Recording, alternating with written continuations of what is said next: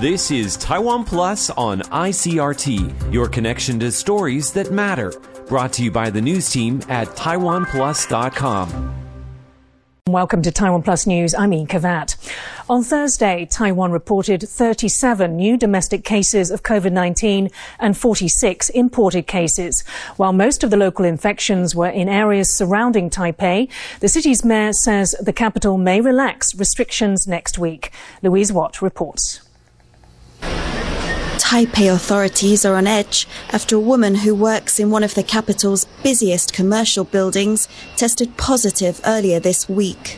The worker at auditing firm Deloitte is part of a family of four from New Taipei City, confirmed as having the virus. The Taipei Nanshan Plaza is the city's second tallest building and home to many financial and corporate names. The deputy mayor said they needed to act to prevent community spread. Despite the fears, cases in the capital on Wednesday remained in the single digits, and Taipei's mayor said the situation was stabilizing.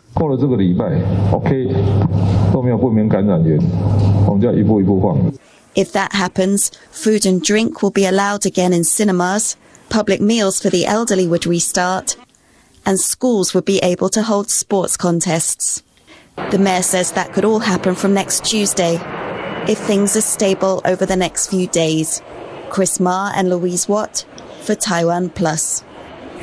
Taiwan's National Chung-Shan Institute of Science and Technology reaffirmed that alleged fraud in the production of its Skybow missile system would not affect national security. This comes after a Taiwanese magazine revealed that local contractors involved in the missile's production were using inferior materials from China that could severely affect the system's capabilities. Jaime Ocon reports. This is the Skybow missile defense system, one of the most advanced weapon systems made in Taiwan, and it's supposed to keep the country safe from incoming artillery. But recent reports from Taiwan's Mirror Media magazine claim that some parts used in the weapon systems were sourced from China and of inferior quality or even fake, particularly the components that power the system overall. Taiwan has spent more than $2.5 billion on the production of its Skybow 3 missile system, which was announced in 2015. Onsen Taiwan Cosmetics Corporation and Burnaby Light Technology Corporation are the contractors involved in supplying the power products for the missiles. Onsen's founder and his sons, who were involved with Burnaby, were indicted for fraud and forgery last year, accused of delivering second-hand electronics made in China with fake serial numbers and forged certificates. They allegedly profited almost $3.5 million from the deal. The Mirror magazine reports also claim that some of the parts the contractors use in the defense systems can be purchased on regular shopping sites like Taobao, raising concerns over the functionality and security of Taiwan's defense assets.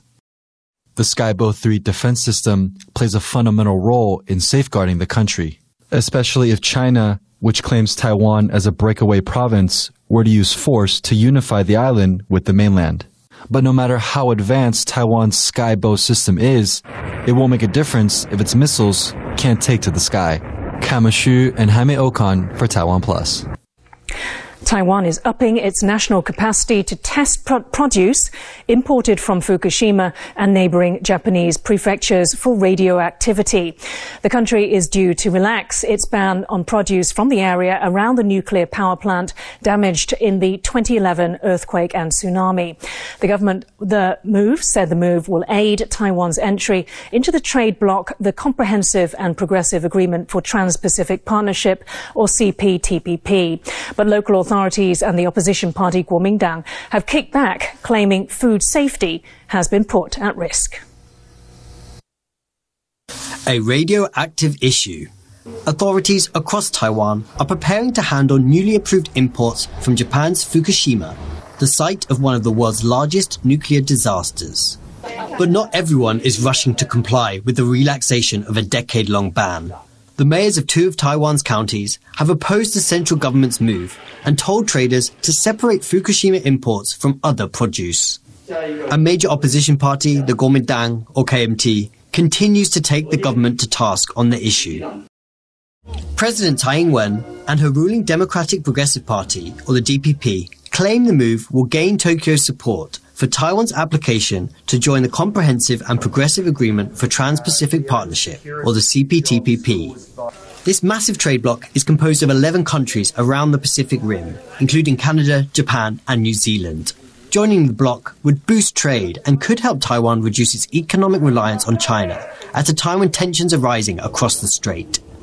And, on the back of referendum wins late last year, Tsai has the political confidence to pursue international ties and trade in the face of local opposition. A DPP poll says nearly 60% of the population support relaxing the ban. Japan's foreign ministry has welcomed the move, and Fukushima farmers are looking forward to the new export market. But it's not clear whether this means Japan will now support Taiwan's entry to the CPTPP, and what other obstacles could still lay in the way of joining the trade pact. Klein Wang and Rick Lowett for Taiwan Plus. Our reporter Rick Lowett spoke to Dr. Roy Chun Lee of the Chung-Hua Institution for Economic Research to find out whether lifting the ban could help Taiwan's trading status the ban on the Fukushima and the surrounding five, four prefectural foods has been uh, uh, Japan's major complaint as a kind of unreasonable barrier to Japan. So removal of this uh, obstacle is actually a very important step in refining Taiwan and Japan bilateral economic relationship. And the second implication is, of course, it facilitates Taiwan's uh, CPTPP application.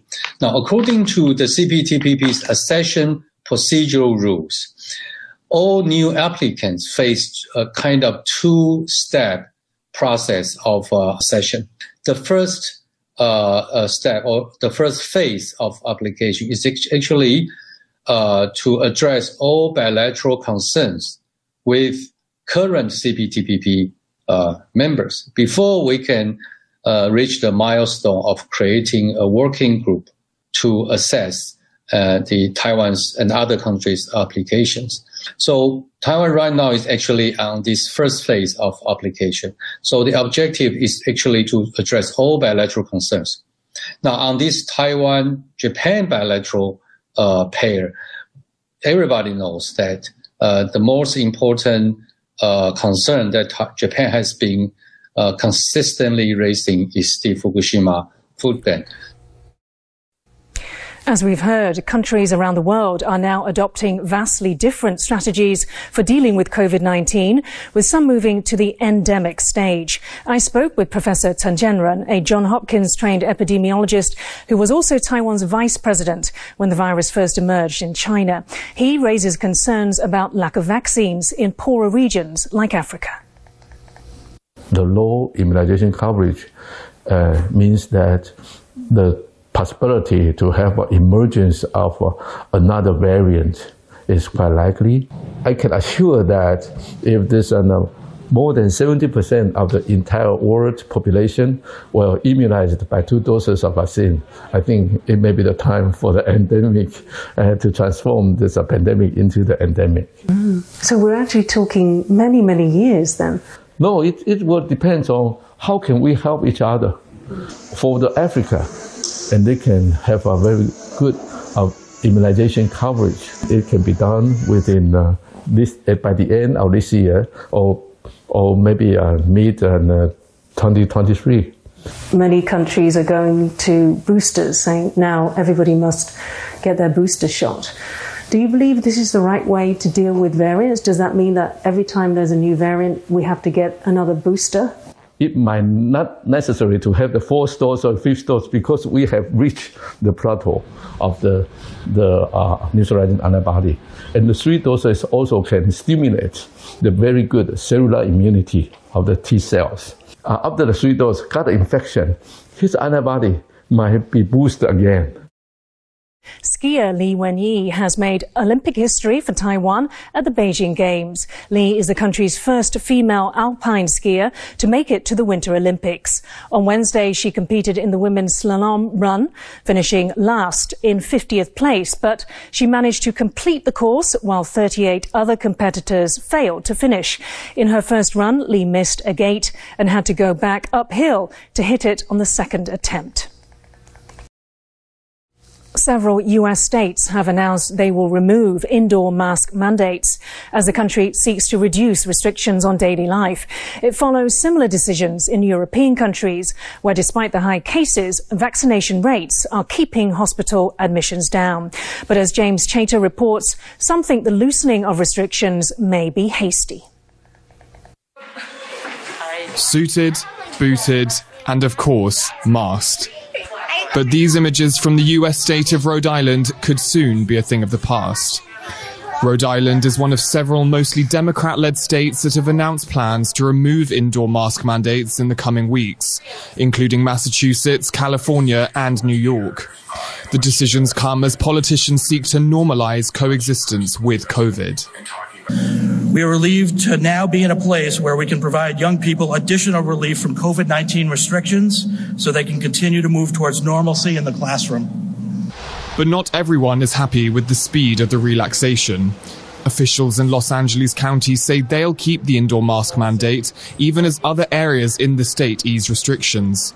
And despite official pronouncements, nationwide public debate over the masks continue.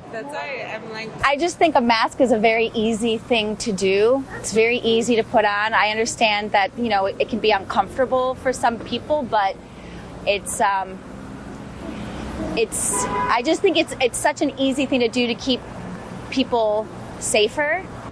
In New York, no relaxation of mandates in schools, but mask wearing in all other indoor facilities will be optional from Thursday.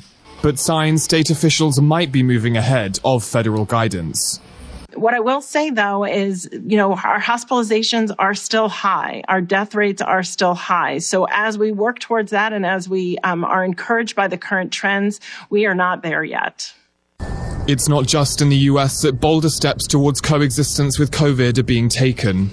On Wednesday in London, where mask mandates have already been lifted, British Prime Minister Boris Johnson told MPs that the relaxation in England was going one step further.